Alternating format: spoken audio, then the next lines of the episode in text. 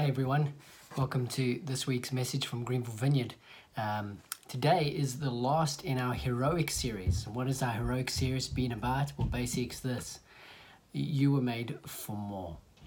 So, God has created and called you and I to become someone in His kingdom, not to settle for a lesser existence in an effort to be more palatable to the people around us, to be more popular to whatever trend is going on, but to be something greater in the kingdom of God. And God calls us to this to live lives that are that are spent in following Jesus and in partnering with Him as He advances His kingdom on this earth to save people and to reconcile Him, to reconcile them to Himself. And so today we're wanting to begin to talk about failure. You know, what do you do once you fall down? How do you get back up again? You know, what, what should your attitude to be when, when you're getting it wrong? When you're trying to do what God wants you to do in your life, when you're trying to partner with Him, when you're trying to step out in faith and it all goes south. Eric Liddell was a Scottish athlete and he ran his first race for his Edinburgh Athletics Club in 1921. He's very famous. You'll figure it out in a second. He made his first appearance outside of Scotland in 1923. He ran his final competitive race in 1925, so only had a four year career. And in those years, he completed a degree in pure science. He became a religious speaker, a preacher of national renown. He won two Olympic medals and he won seven caps playing rugby for his country, Scotland. In a famous quarter mile race in 1923, he tripped over the legs of the English runner J.J. Gillies. So it was basically like, you know, 400 meter race. They started off, was an elite race, fell over. By the time he was back on his feet, the other four runners, or five runners, can't remember how many it was, but I think it was four, were 30 yards away and moving fast but Liddell attacked them with such pace that he finally overtook all of them, including Gillies, three yards from the line to win before collapsing, spent to the ground. And it says this in the Scotsman newspaper. It said, The circumstances in which Liddell won the event made it a performance bordering on the miraculous. Veterans whose memories take them back 35 years, in some cases even longer, in the history of athletics were unanimous in the opinion that Liddell's win in the quarter mile was the greatest ever track performance they had ever seen. That story became really famous and ended up becoming what was the basis of the movie Chariots of Fire, which was a big hit for a long time, and many people will remember that film.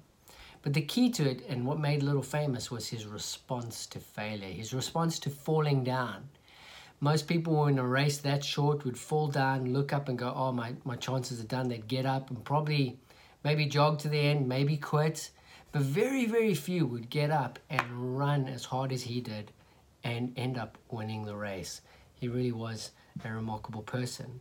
And so today, I kind of want to look at biblical examples of that. A biblical biblical example of someone who came back from defeat, someone who rose from the ashes of failure to greatness.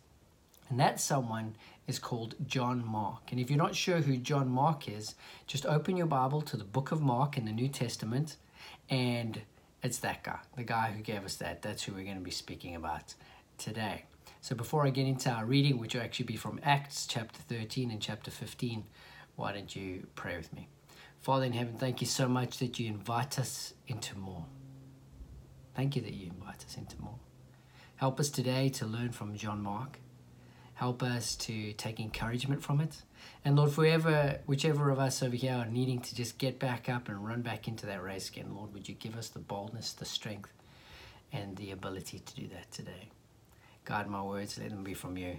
In Jesus' name I pray. Amen. Amen. If you have a Bible, you can open up to Acts chapter 13. If not, just it'll pop up on the screen and you can read it from there and I'm reading from verse 13 and it tells this story. It goes, Paul and his companions then left Paphos by ship. Paphos was in, was in um, uh, Cyprus. Forgot the name of the island for a brief second. For Pamphylia, landing in the port town of Perga. There, John Mark left them and returned to Jerusalem.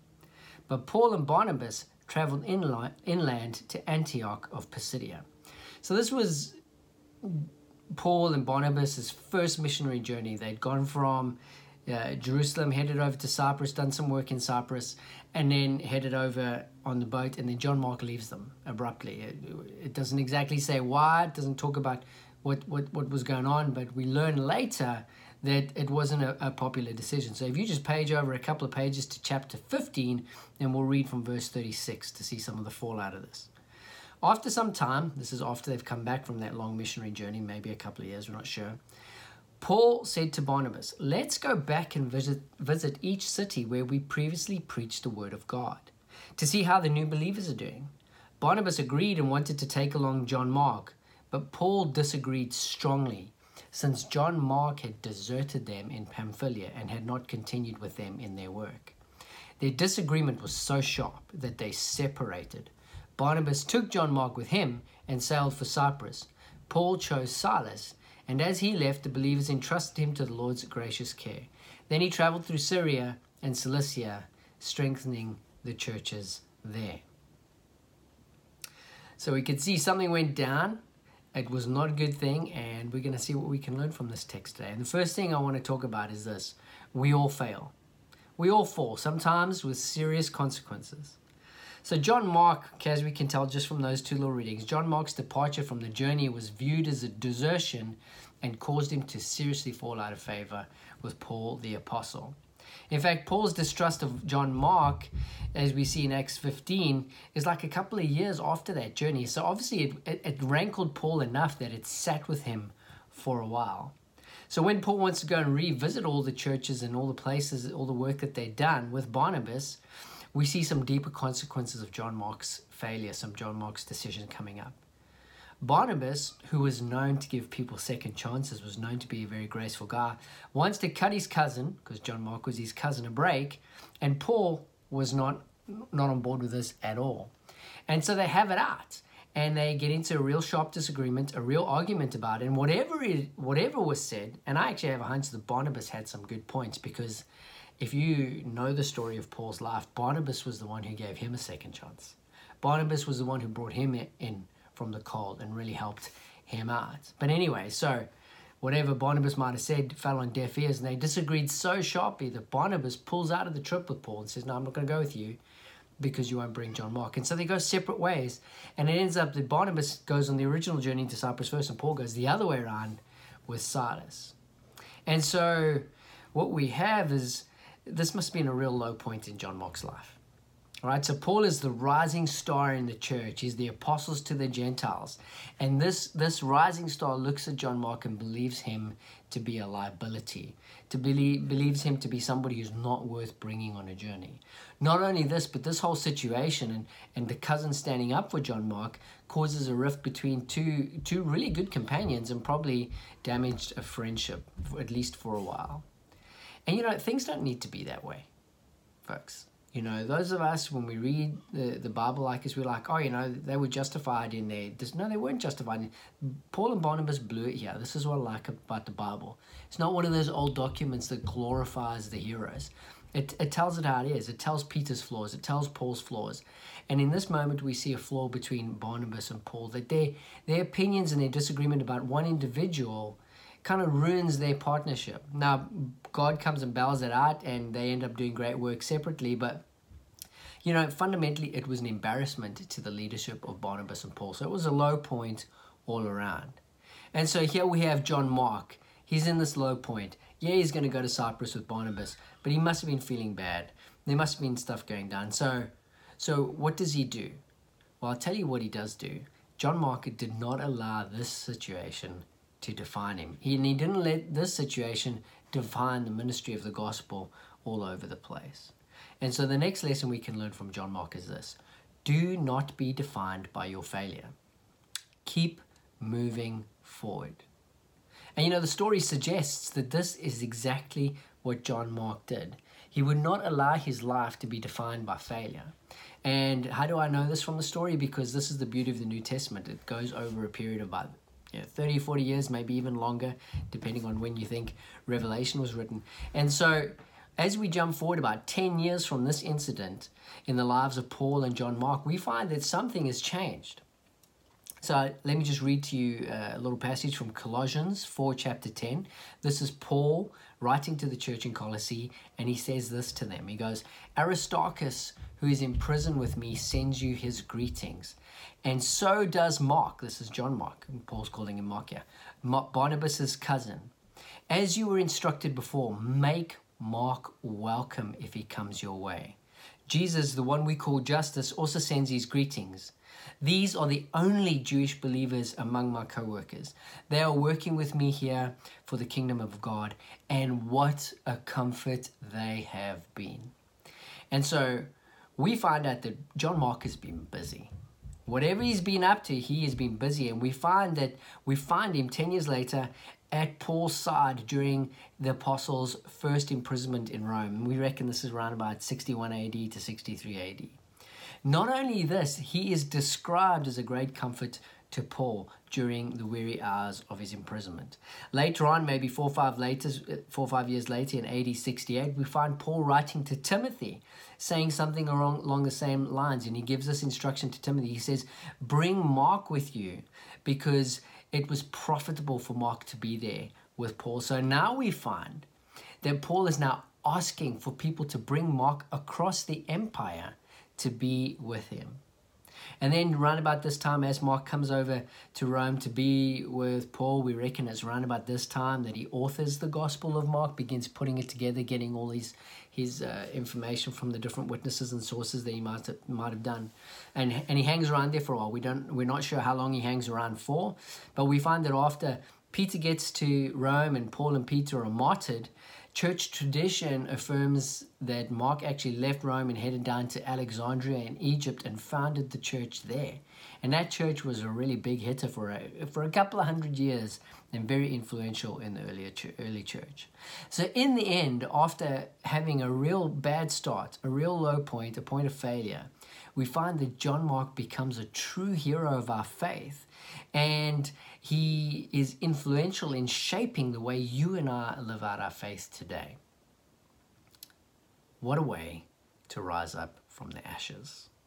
And you know, this is his challenge to you. It's his challenge to me every time we think about his story. Every time you open your Bible and you read anything from Mark, think about John Mark. Think about his rise from the ashes, from, from, from failure to glory, if you like.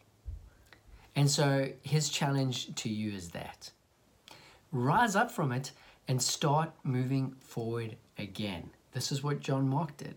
He faced up to his failure and he learned from it, and you can do the same. And this is key. This is key that you need to understand, that I need to understand when we rise up from our failure. Is this John Mark received grace, he learned from his experience, and he left his failure behind. You know, the same thing needs to happen with you. There's a number of you watching, I honestly believe this, that you know, you've allowed yourself to be defined by your failure of the past or your sins of the past. Maybe it's a sexual sin. Maybe you broke somebody's heart. Maybe maybe you were involved in criminality. Whatever it is, you've got some serious sin in your past and you can't get over it. You've uh, you've given your life to Jesus. You've asked Him to forgive you. But everything you do now, you, you, the relationships that you are that you are building in life, you're allowing those relationships to be, be defined by your previous failure. This is not a good thing. This is not glorifying to the Lord. It is not what you've been called to.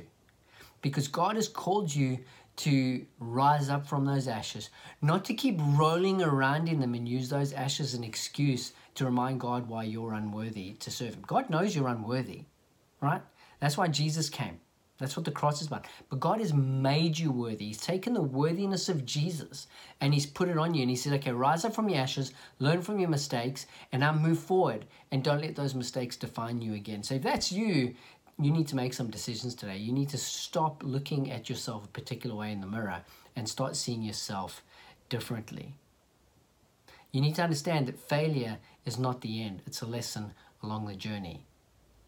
God has let go of your failure. He is over it. He has moved on. You need to let go of it as well and to move on, to move forward too. You really need to understand this, especially if you're a follower of Jesus. You need to understand who you are in Christ. You need to understand your identity. You need to understand who God has made you to be. Yes, you still make mistakes. No, you're not perfect, but God looks at you like you are and He calls you to walk into your new identity, into your new perfection that will be fulfilled when Jesus comes back and gives you your new body one day. God is a God of mercy and grace, one who brings good things out of bad things. But if you don't let Him bring a good thing out of your bad thing, you're denying Him the ability to show you and the world how good He is. He is more than willing to pick you up when you fall. He is more than willing to forgive you for your sins and failures. And not only that, to use them to make you a better son and daughter of the King of the universe.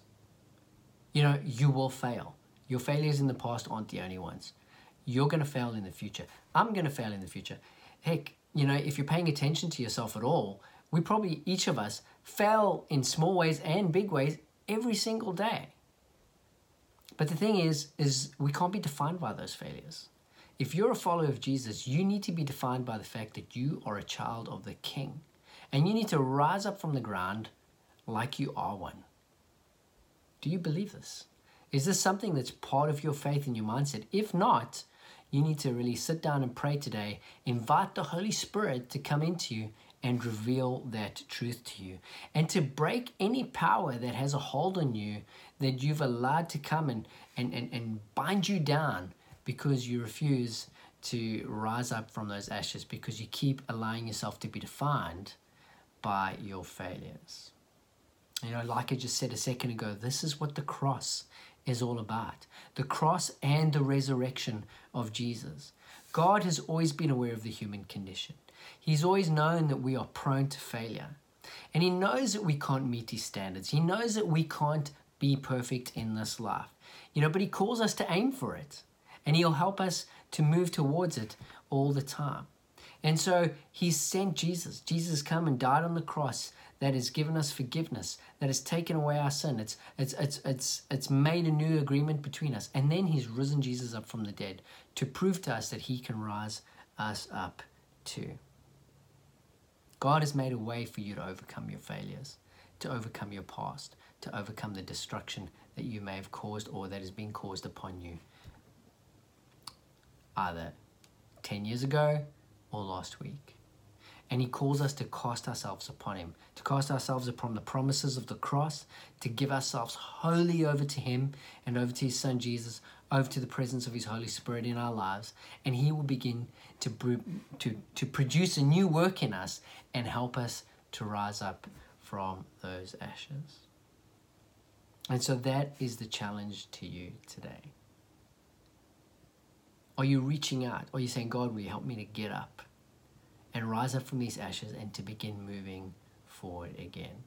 Or are you allowing those ashes to be an excuse for you not to move, for you not to rise up, for you not to step into things that you know God is asking you to step into?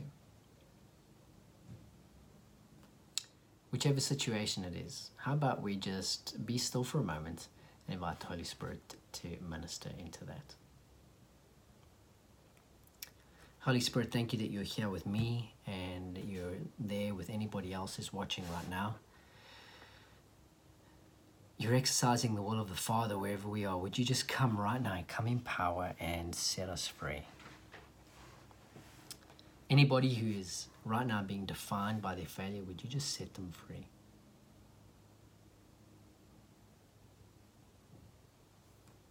Wherever you are, just sit in a receptive posture and maybe your hands open and say, Holy Spirit, would you come set me free?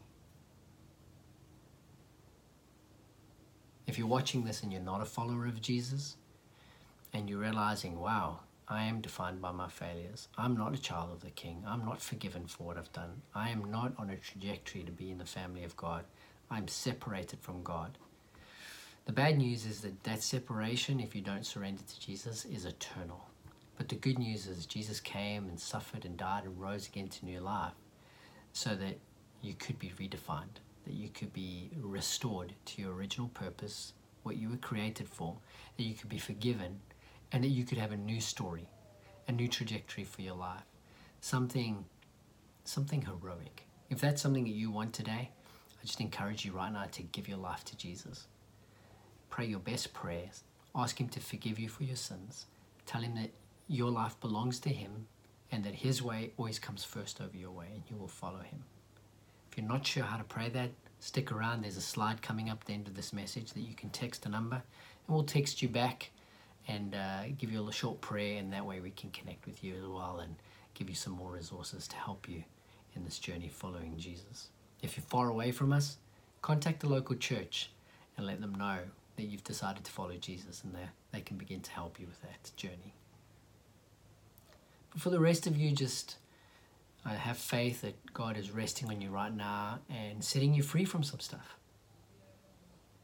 Just stay in that moment. I'm going to pray a prayer of blessing over you and close it in a moment. But don't go anywhere. Let God keep moving on you and ministering to you and see what He does. And the prayer goes like this The Lord bless you and keep you. The Lord make His face shine on you and be gracious to you. The Lord turn His face towards you and give you peace. Thanks for listening and rise up from those ashes. See you next time. Bye.